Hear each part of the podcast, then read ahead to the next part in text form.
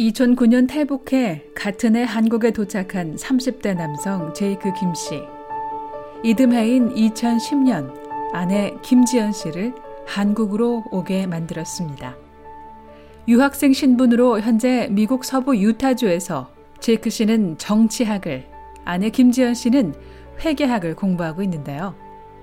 두 사람의 유학 생활은 한국 정착을 안정적으로 이뤘기 때문에 가능했습니다.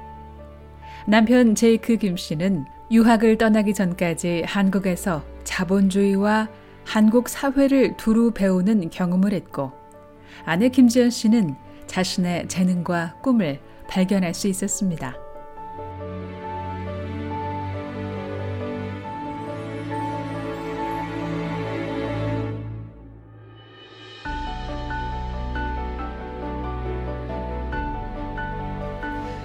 제가 보험 설계사를 하게 된 계기는 이 손가락을 다쳐서 병원에 입원했을 때였죠. 그때 이제 보험이라는 것에 대해서 처음으로 알게 됐고, 뭐 산재 보험은 이제 그 일하다가 다쳤을 때 보상을 받는 보험이고, 뭐 생명보험, 손해보험 이런 보험에 대해서 그때 처음으로 알게 됐고, 자본주의 사회에서 특히 이제 한국 같은 데서 보험이 없으면 안 되겠구나라는 어떤 그런 필요성을 아주 절실하게 느끼게 된 계기가 됐죠. 그래서 그걸 알아보면서 여러 사람들을 만나서 그 보험 상담을 받는 와중에 어떤 분이 저에게 너 보험 설계사 한번 해보지 않겠냐. 누구에게나 가능한 예기치 않은 불행에 재정적으로 대비하는 것이 중요하다는 것을 깨달았습니다. 물어봤어요. 그것을 하면 뭐가 좋냐 했더니 일단 저도 그때 굉장히 궁금했죠.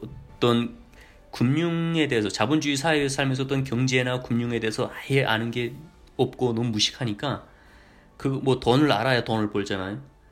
그래서 뭐가 좋냐 했더니 내가 일한 것만큼 가져갈 수 있다.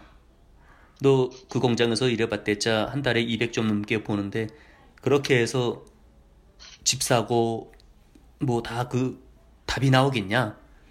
근데 진짜 그게 설득이 되더라고요. 노력한 만큼 벌 수 있다는 말. 그보다 공평한 일은 없다고 생각했습니다.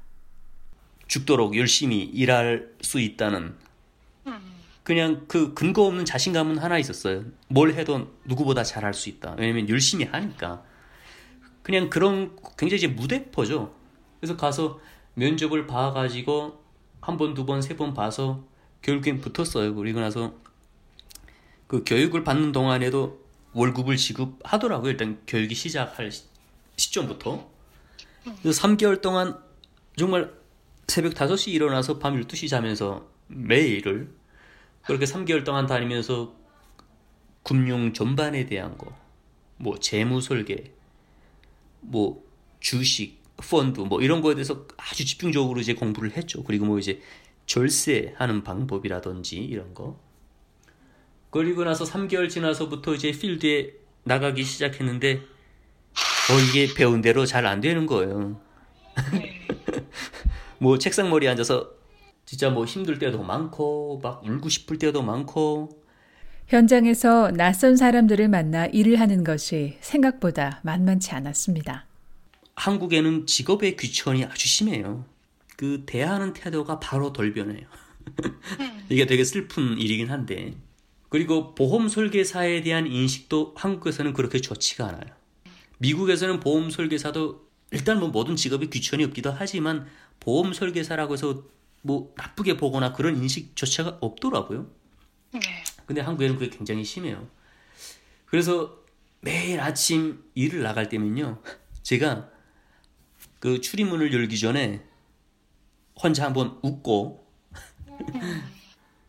그리고 쓸개를 집에 내놓고 떼놓고 네, 문을 나선다. 이런 심정으로 매일 아침 출근을 했어요. 자존심 다 내려놓자. 왜냐면 뭐 문전박대 당할 수도 있고 무시, 차별, 더군다나 북한에서 완 놈이 뭐 알아라는 식으로 일가 친척과 지인을 찾아다니며 발품을 팔아도 성과를 이루는 것이 쉽지 않은 일인데 시작부터 다른 사원들과 여건이 달랐습니다. 지인이라는 게 제 하나원 동기 몇 명 이성 게 그게 다예요. 근데 어차피 탈북자잖아요, 다. 나오자마자 네. 무슨 돈이 있어요? 보험, 네. 뭐, 뭐 돈이 있어서 보험을 가입을 하겠어요? 또 보험에 대한 개념도 잘 모르실 거고. 아유, 전혀 개념도 없고. 제가 뭔 얘기를 하면 뭔 소리 하나 하죠. 그래서 저는 애초에 시작할 때부터 지인이 없는 시장에 저는 맨 땅에 헤딩을 한 거예요. 아주 그냥. 음, 북한 사투리를 고치기 위한 노력은 제이크 씨만의 몫이었습니다. 매일 집에 들어와 가지고 그 뉴스 아나운서 분들이 하시는 그 옥양을 따라서 하루에 무조건 한 시간씩 그걸 따라했어요. 옥양을 좀 고치려고. 아, 걸림돌이 되니까. 뉴스 진행을 할 때 이어폰을 귀에 꽂고 그 사람이 얘기하는 대로 같이 따라 하는 거예요. 대본을 출력해서 저도 보면서. 그렇게 해서 열심히 했더니 한 2년 차쯤 됐을 때는 사람들이 아, 옥양이 좀 이상하다라고 하면서도 어, 그냥 강원도 No pain, no gain. 고통 없이는 대가도 없는 것. 그런 노력은 시간이 지나고 전문성을 갖추면서 제이크 씨에게 성과를 가져다 주었습니다.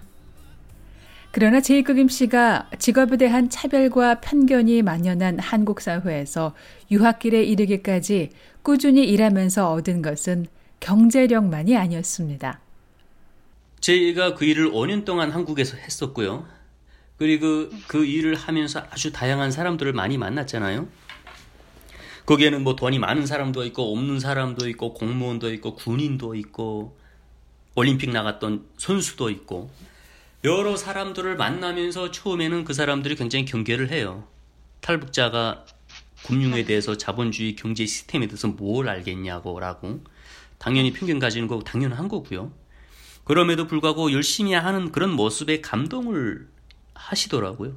탈북자라는 것이 때로는 고객의 호기심을 이끌어내 결국엔 도움이 되기도 했습니다. 어, 어떤 단점이 장점이 되기도 했던 순간들이 여러 번 있- 많이 있었는데 대부분 북한에서 왔다는 것에 대해서 제 고객분들이 굉장히 흥미로워했어요. 그리고 오히려 그런 흥미거리가 그분들하고 이야기할 수 있는 꼬리가 있었어요. 북한 출신 보험 설계사라는 사실이 어려움도 안겨다 주고 때로는 소통을 할 수 있게 만들어주는 등 유익한 경험도 했는데요. 그러나 무엇보다 이런 5년간의 낯선 여정에서 제크 씨는 가장 중요한 인생의 교훈을 얻었다고 말합니다. 사람은 벼랑 끝에 몰려도 거짓말하면 안 되고 음, 항상 진심을 다하면은 꼭 사람을 감동시킬 수 있다. 근데 사람 감동시키는 게 어디 쉽습니까? 음, 예, 근데 그거 감동시키는 게 쉽진 않지만 또 많은 재주도 필요 없다는 거예요. 그냥 진심만 다하면 진짜 최선을 다하고 진심만 보여준다면 얼마든지 사람들이 저, 저로 인해서 감동이 될 수 있다는 거. 예, 그게 아마 제가 5년 동안 했던 그 비결인 것 같아요. 진심을 다해 진실하라. 그 말을 알려준 사람은 다름 아닌 제이크 김 씨를 영입한 한국 남성 보험회사의 상사였습니다. 말로만 가르친 것이 아니라 몸소 사람을 귀하게 대하고 진심을 다하는 모습을 보게 되면서 제이크 씨는 그를 삶의 롤 모델로 삼았고 그 교훈은 새로운 세상에서 살아나가고 사람을 대하는 소중한 가치관을 심어줬습니다. 그렇게 삶의 가치와 신념을 배우면서 제이크 김 씨는 세계관의 변화도 경험합니다. 아, 그리고 이제 사이버 대학도 다니면서 그러면서 통장에 돈도 좀 쌓이고 왜냐면 저희 와이프도 그렇고 저도 그렇고 둘이 다 일을 했었기 때문에 이게 세상 보는 눈이 조금 달라지기 시작해요. 그리고 또 뭔가 좀 의미 있는 삶을 살아야 되겠다라는 그런 생각도 들었고 그냥 오직 돈만 모으는 그런 삶보다는 좀 더 의미 있는 삶을 살아야 되겠다라는 그런 생각을 많이 하게 됐어요. 그리고 또 제가 땀을 흘린 시간과 노력이라는 비옥한 토양 위에 제이크 김 씨는 새로운 도전과 희망의 씨앗을 뿌리게 됩니다.